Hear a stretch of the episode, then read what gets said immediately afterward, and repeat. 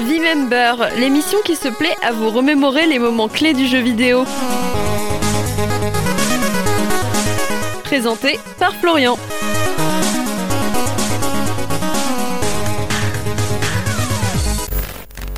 Pour l'épisode d'aujourd'hui, je vous propose de laisser de côté pour un temps le géant Nintendo, de sorte à causer d'un autre mastodonte de la fin des années 80. Le studio japonais Konami est l'un de ses premiers grands succès sur console de salon, Castlevania, sorti sur NES en 1987.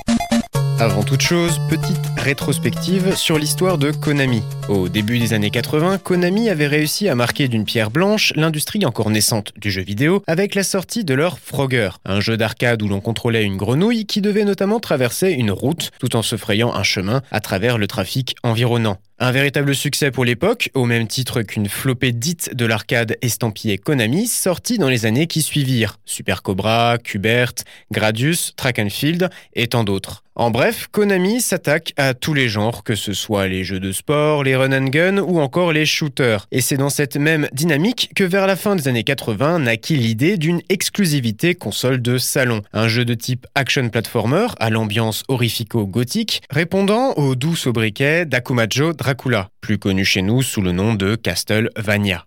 Pour l'époque, il n'était pas du tout courant au sein de l'industrie vidéoludique japonaise d'indiquer le véritable nom des personnes ayant participé à la création d'un jeu vidéo dans les crédits de fin. Il y avait en effet une croyance tenace que si les artistes le faisaient, alors ils seraient débauchés par d'autres compagnies. À la place des noms et prénoms, on pouvait donc voir des pseudonymes. Le directeur du jeu était ainsi crédité sous le pseudo de Trance Fisher ou Bram Stoker, en référence à Bram Stoker, auteur du roman Dracula. Ce n'est que via des recherches réalisé a posteriori qu'il a été possible de retrouver le nom d'un certain Hitoshi Akamatsu. Sauf que Hitoshi s'est en plus toujours fait très très discret, allant jusqu'à carrément sortir de l'industrie au début des années 90 et refusant toute interview depuis. Tout ce que l'on peut donc savoir sur la jeunesse du jeu provient d'interviews réalisées auprès d'individus ayant prétendument travaillé avec Hitoshi. Ce dernier était ainsi très friand de films occidentaux, notamment d'horreur, et il avait souhaité implémenter les figures emblématiques de cet imaginaire au sein de son jeu. C'est pour ça que, outre le fameux château de Dracula dans lequel on va évoluer au cours de l'histoire, il va être possible d'y rencontrer aussi bien Frankenstein, la figure de la faucheuse, des momies, des squelettes, des loups-garous et tant d'autres. Quant au fouet, l'arme principale de Simon, le personnage contrôlé par le joueur, il s'agissait d'une référence directe à Indiana Jones.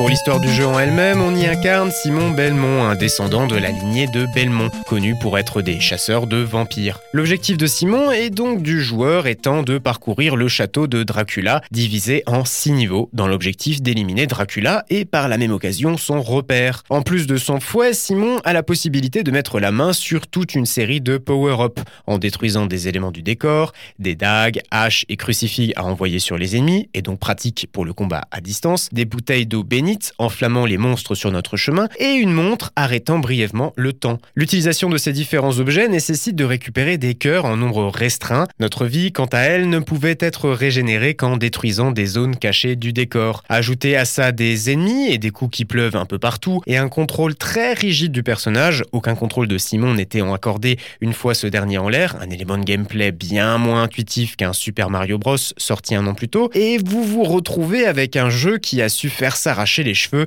de bon nombre de joueurs.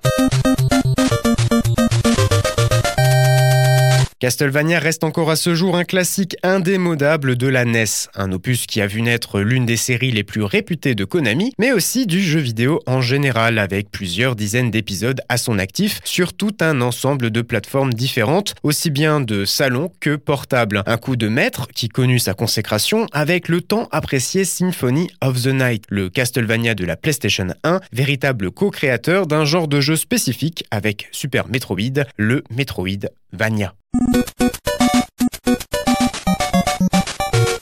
C'était V-Member, l'émission qui se plaît à vous remémorer les moments clés du jeu vidéo. Rendez-vous au prochain épisode pour un nouveau bain de nostalgie teinté de culture vidéoludique. Prenez soin de vous.